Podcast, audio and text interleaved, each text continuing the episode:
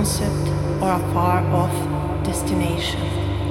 It's the present moment we inhabit.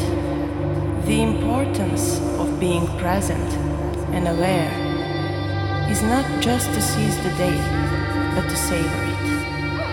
For in the eternal now, every moment is a gift waiting to be unwrapped.